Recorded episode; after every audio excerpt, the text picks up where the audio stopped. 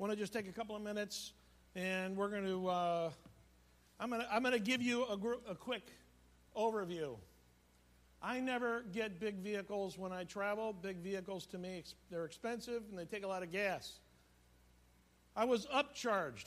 You rent a lot of cars. I was upcharged. I was, you know, I, I, why not? I'll get a big car. I had six, my, uh, you know, our entire family in a car, and I never get insurance. I decided I'm going to get full coverage. Got to also schlep my mom and my, uh, my brother, and that's what happened to it. All right? People complain about my driving all the time. I'm actually a really darn good driver. A rural road in Oregon, a guy saw the sun in his eyes. He was driving a Honda Tundra, some big, you know, three quarter ton Honda truck. And uh, without knowing what he was doing, veered into our lane, literally fully into our lane, smashed us right just past the front quarter panel. By the way, the road is this way. Where that guy is standing is the front of the car. So the car was spun and flipped.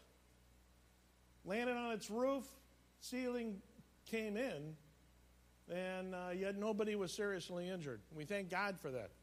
In Jewish tradition, there's actually a blessing that is recited, which I'm going to recite.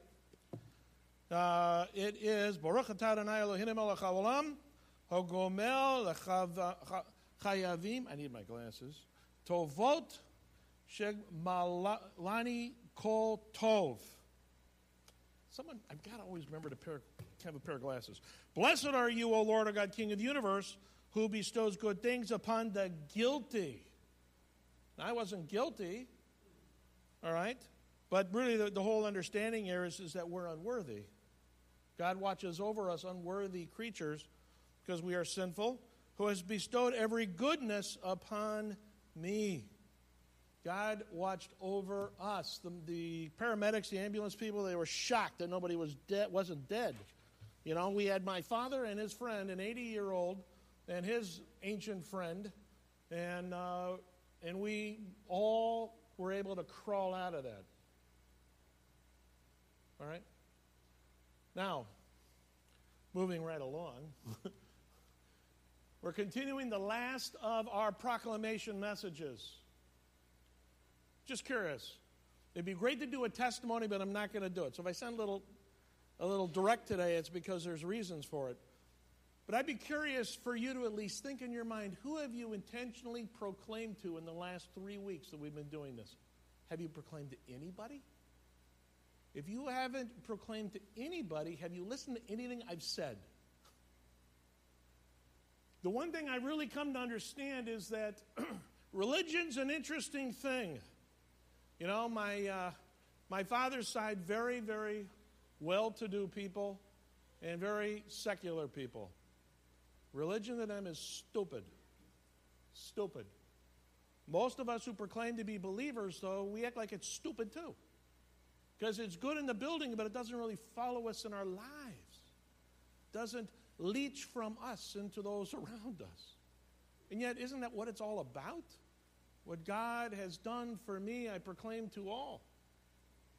What I want to proclaim to you today is what I learned when I saw that guy's headlights in my eyes. How beautiful are the mountains are the feet of him who brings good news. Good news doesn't always feel good. You got spinach in your teeth. Remove the spinach. We're embarrassed. It's good news, though. Otherwise, you can walk around and everybody thinks you're a you've got problems because you got spinach hanging out of your teeth. How beautiful on the mountains are the feet of him who brings good news, who announces shalom, and we talked about that, who announces wholeness, who brings good news of happiness, contentedness, settledness, who announces Yeshua, salvation, not just forgiveness of sin, which is the most important thing in the world, but, but really the mending of life. This last one, who announces salvation, who says to Zion, Your God reigns. Was talking to my Uncle Bob. My Uncle Bob is Russian aristocracy. He, we were talking about it. His grandparents owned, uh, his grandfather's family owned gold mines and diamond mines in Siberia. his grandmother's side owned the entire peninsula of Vladivostok. They weren't Jews. this is my Aunt Barbara's husband, okay? Wealthy people. And then, of course, the Russians had a revolution and they lost everything. Ended up in Shanghai. There in Shanghai, his father used to sell boats to Imperial China. They actually had money in Shanghai, even though they were you know, exiles really from Russia. And then, darn, Second World War.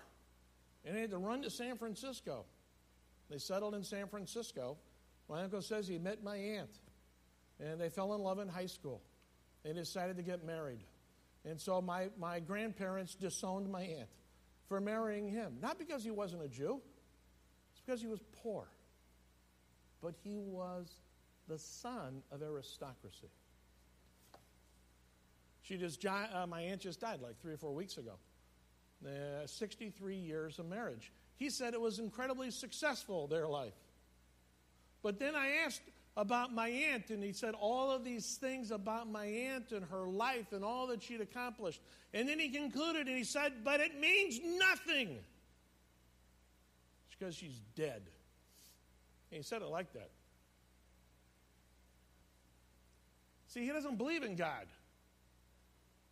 Doesn't believe in God. My aunt didn't believe in God. She thought I was a failure. so my uncle.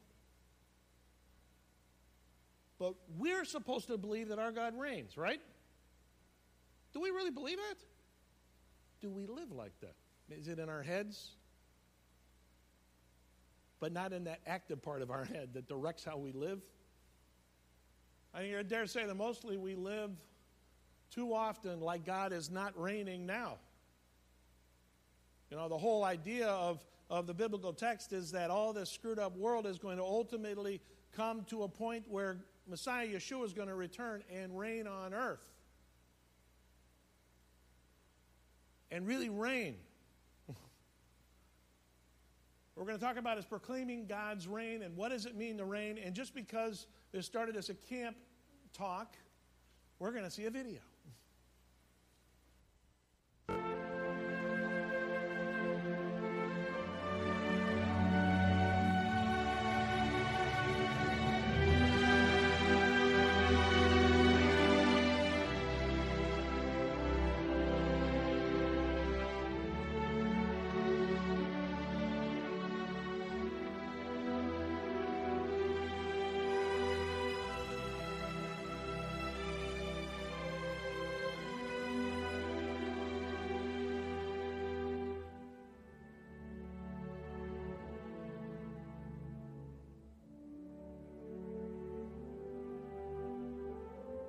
Now come the days of the king.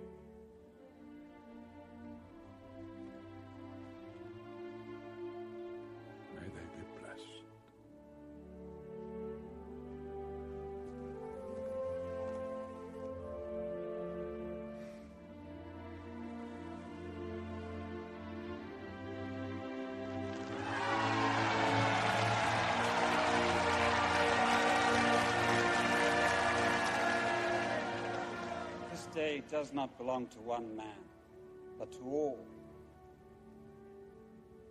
Let us together rebuild this world that we may share in the days of peace.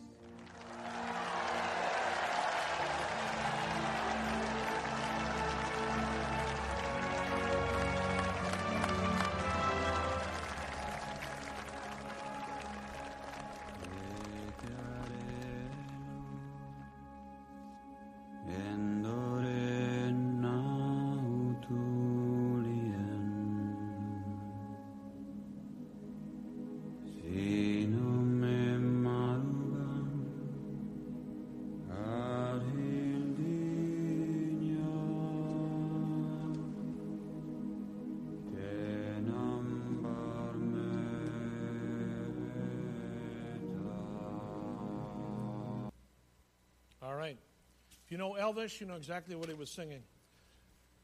Now, uh, of course, it's a great movie. Tolkien got it all from the Bible. well, anyway, the major themes. Uh, and in fact, if you paid close attention to the verbiage, dialogue, uh, you'll understand that some of that is like, wow, very heavily biblical, just in a different context. When we think about reigning, to be in charge, that's what it is, to be in charge. Uh, when uh, David Ben Gurion went and saw, I think it was Truman or Eisenhower, I can't remember which one, and uh, he was saying, you know, I'm a president of, of 150 million Americans. And uh, Ben Gurion said, I'm a president of 600,000 presidents. the problem in the Jewish community is we don't like to submit to authority. I think in the believing community, that's a big problem today, too. It's like it's almost impossible to really disciple anybody because everybody's an anarchist at heart. Everybody wants to do their own thing. To be reigning is to be in charge. To rule as a king or a queen, that's kind of how we generally think about it. What is God's reign? God's reign is God's literal rule over a restored earth through the uh, reign of our Messiah Yeshua's righteous kingdom. This is a very physical reign in our world. Right now, is God reigning? Behold, our God reigns, is the verse. Does God reign today? You better believe He reigns today. Question is, are you bowing before him? Did you notice the king going down and seeing people? If you watch the movies, you know that some of those people, at least one of them, was a bit of a pain to the guy. Did you see him bow his head?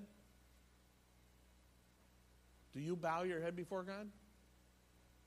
Are you humble before God? You ever gotten your face before God?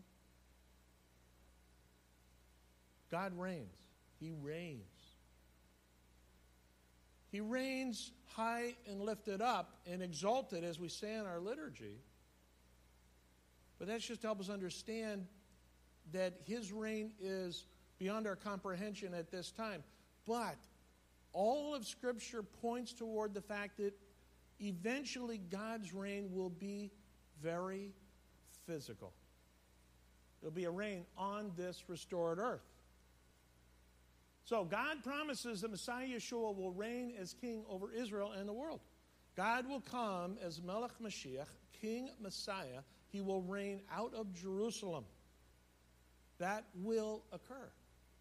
Too many people have this Christian concept, and actually, just so you know, the Christian concept of heaven and everything's going to be spiritual and in heaven, that is that comes out of supersessionism. That comes out of a Christian rejection of Jewish roots.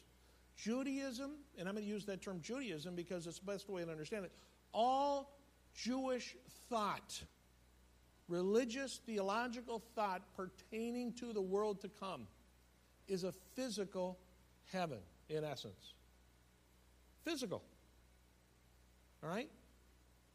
A, rest, a restored earth, an earthly kingdom. When you die and when I die, when that time comes, you've accepted that Yeshua has provided the atonement for your sins, your body will be buried or will decay one way or the other. But when you, Yeshua returns, your body will be resurrected physically. Talks about people coming back with Messiah. So it's not an eschatology lesson here this morning in particulars, but to realize the physicality of your eternity. It's not living in, up in a cloud, it's living on a restored earth. That's why you get to the very end of the book of Revelation, and uh, there's a tree there with leaves for the healing of the nations. Biblical text talks about all kinds of things, but one of the last things it indicates is the preservation of distinct national identities will exist in the restored heaven and earth, the new heaven and earth, however you want to put that. Our people, theologians argue all they want. It's very physical. That's the point I'm making. And God will reign over that. Now, Scripture, Zechariah 4 1 through 9 says, Behold, the day of Adonai is coming when your plunder will be divided in your midst. I will gather all the nations against Jerusalem to wage war. The city will be captured. Half of the city will be exiled, but the remainder of the people will not be cut off from the city. Then Adonai will go forth and fight against those nations as he fights in a day of battle.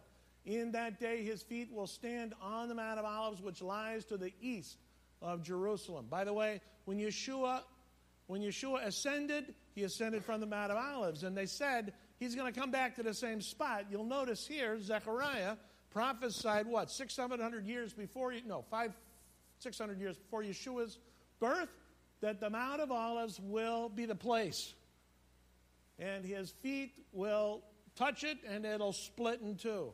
I'm going to skip the next couple of verses and go to the end.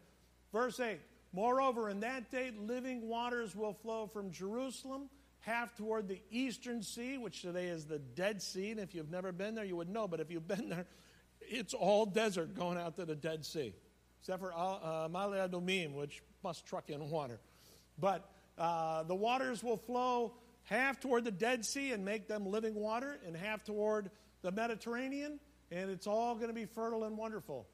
And then verse 9 Adonai, and that is the personal name of God, will then be king over all the earth. In that day, Adonai will be Echad, and his name, Echad. God will reign. God will reign. And it's not going to be a passive reign, it's going to be an active reign. Now, the big point I want to talk about, though, is the whole idea of relationship. Remember, we talked about relationship a number of times. All these messages about relationship, really. Being in relationship with God means you anticipate something. You anticipate His reign. It's spoken about several times in the New Testament. Do you anticipate the return of the Messiah, Yeshua? Do you look forward to Yeshua's return? In the New Covenant text, this is really important. You know, even in Jewish thought, Maimonides' principle regarding Messiah I wait for the Messiah. No matter how long it takes, I believe in the coming of the Messiah, and though we tarry, I will wait for him. Messianic Jews, how many of us last week even thought about the coming of the Messiah? If you don't really think about it, then you're not really anticipating it. And if you're not anticipating it, what's your relationship like? When I'm ticked off at Carla, I do not anticipate her coming home because we had a fight or I'm mad about something. All right? But if everything's good, I wait for her to come home. Why? Because we're in relationship. We love each other. All right? Do you love God? Do you love God? If you really love God, then you, you have a relationship with God. And if you have a relationship with God, then you anticipate His return. All four of these messages that I have been sharing share a common link. The link being relationship. Really, the good news of Isaiah 52 7 is the fact that God wants to be in relationship with us. The question is whether or not we want to be in relationship with Him. People often ask me, is my friend so and so, are they in heaven or in hell, you know? And I ask them, did they want to be in relationship with God on earth? If they really didn't want to be in relationship with God on earth, why wouldn't they, would they want to be in relationship with God in after death?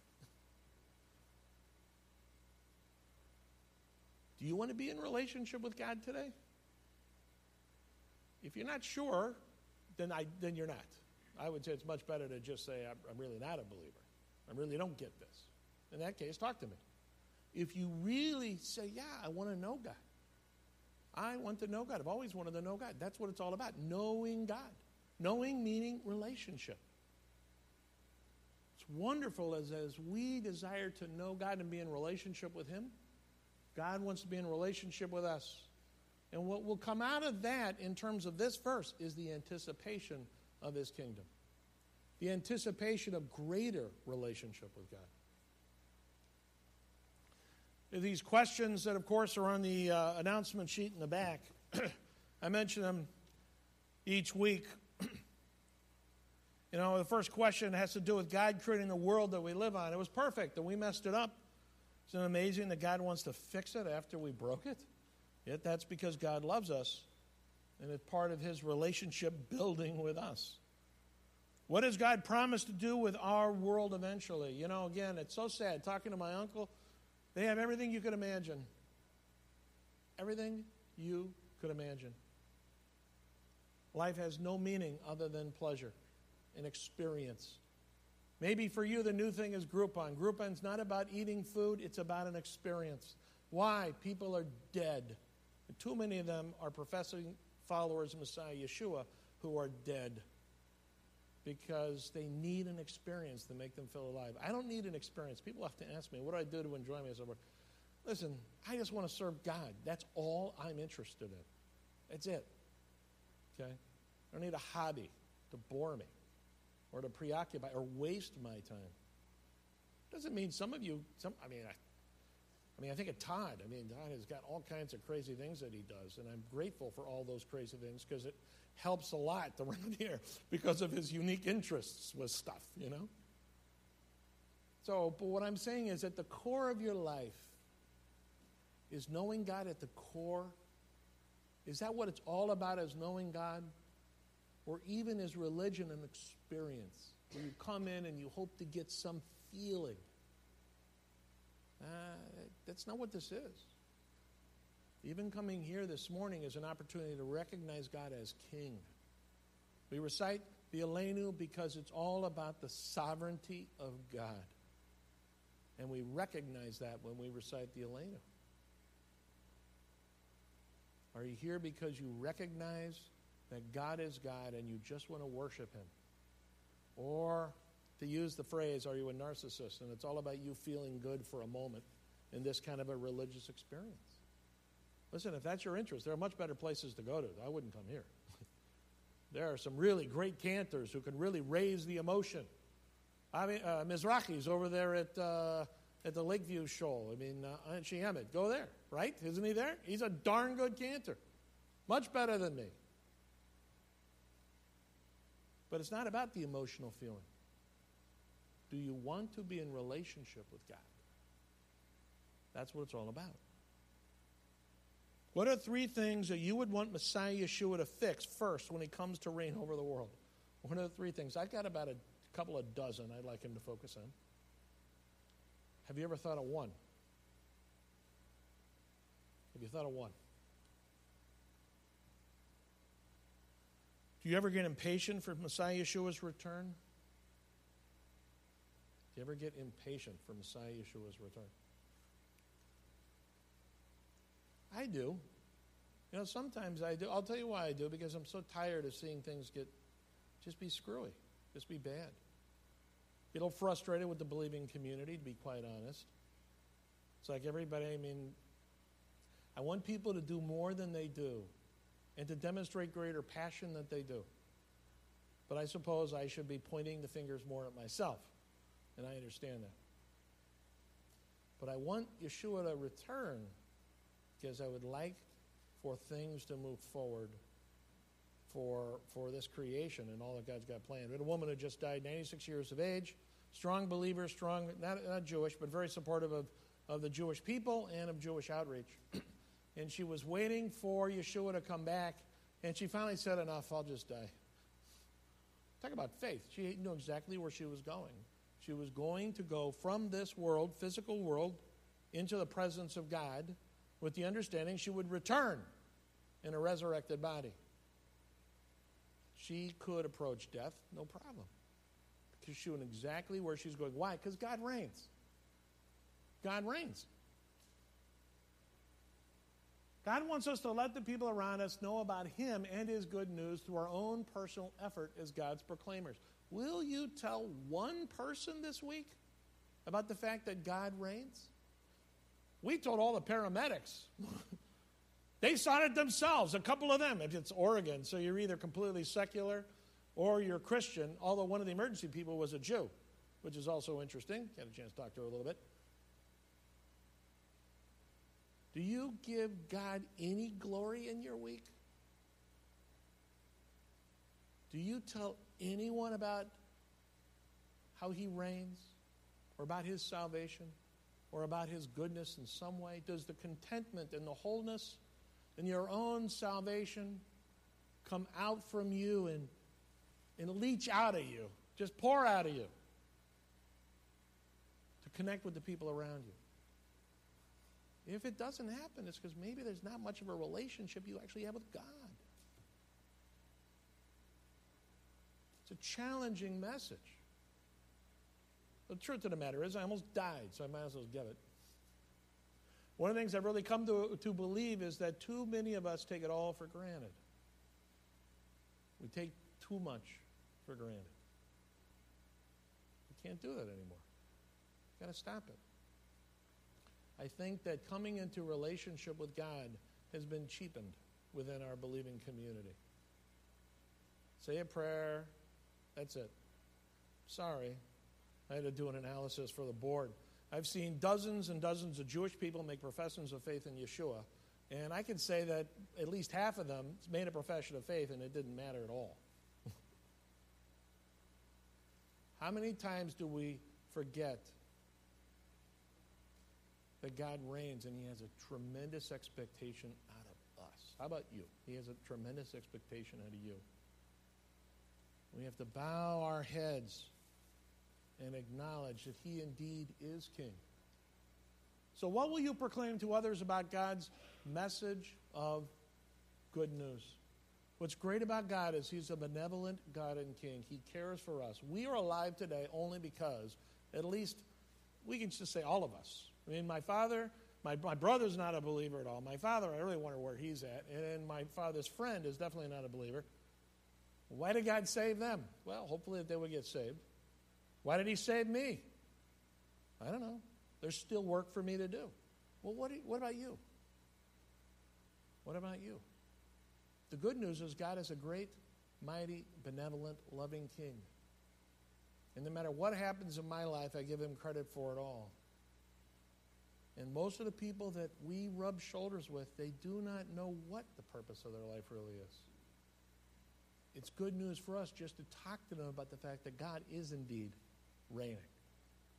That God is indeed a loving, awesome God who can bring meaning into our lives, who brings contentment and purpose into our lives.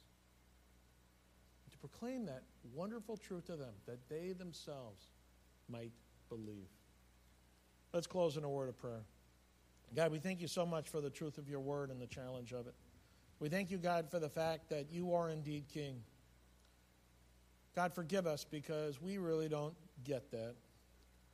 Often for us, we treat you like a benevolent, overindulgent grandfather who will give us whatever we want, and we know that that's just false. You give us what is good. You, you, you sustain us because you have a purpose for our lives. Help us, God, to humble ourselves before you and just desire to be in relationship with you, that we might fulfill your expectations for our lives. Change us, God. Change us from being who we are to who you want us to be. Help us to be willing to submit all our life to you, even those pieces that people don't see, that you see. Help us to change all, that you would be glorified by all that we do. Again, we thank you for the fact that you are God and that we are not. And we rest in you. We pray this in the name of our Messiah, Yeshua, who will indeed reign. Amen.